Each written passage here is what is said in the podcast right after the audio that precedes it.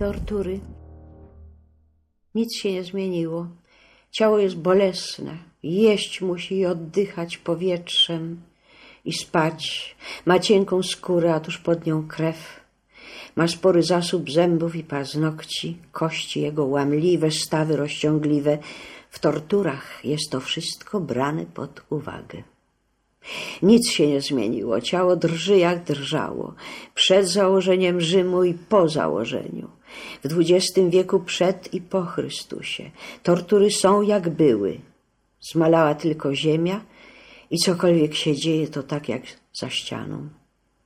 Nic się nie zmieniło, przybyło tylko ludzi. Obok starych przewinień zjawiły się nowe, rzeczywiste, wmówione, chwilowe i żadne.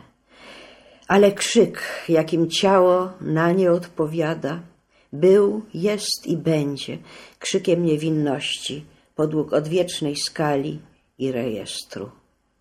Nic się nie zmieniło, chyba tylko maniery, ceremonie, tańce. Ruch rąk osłaniających głowę pozostał jednak ten sam.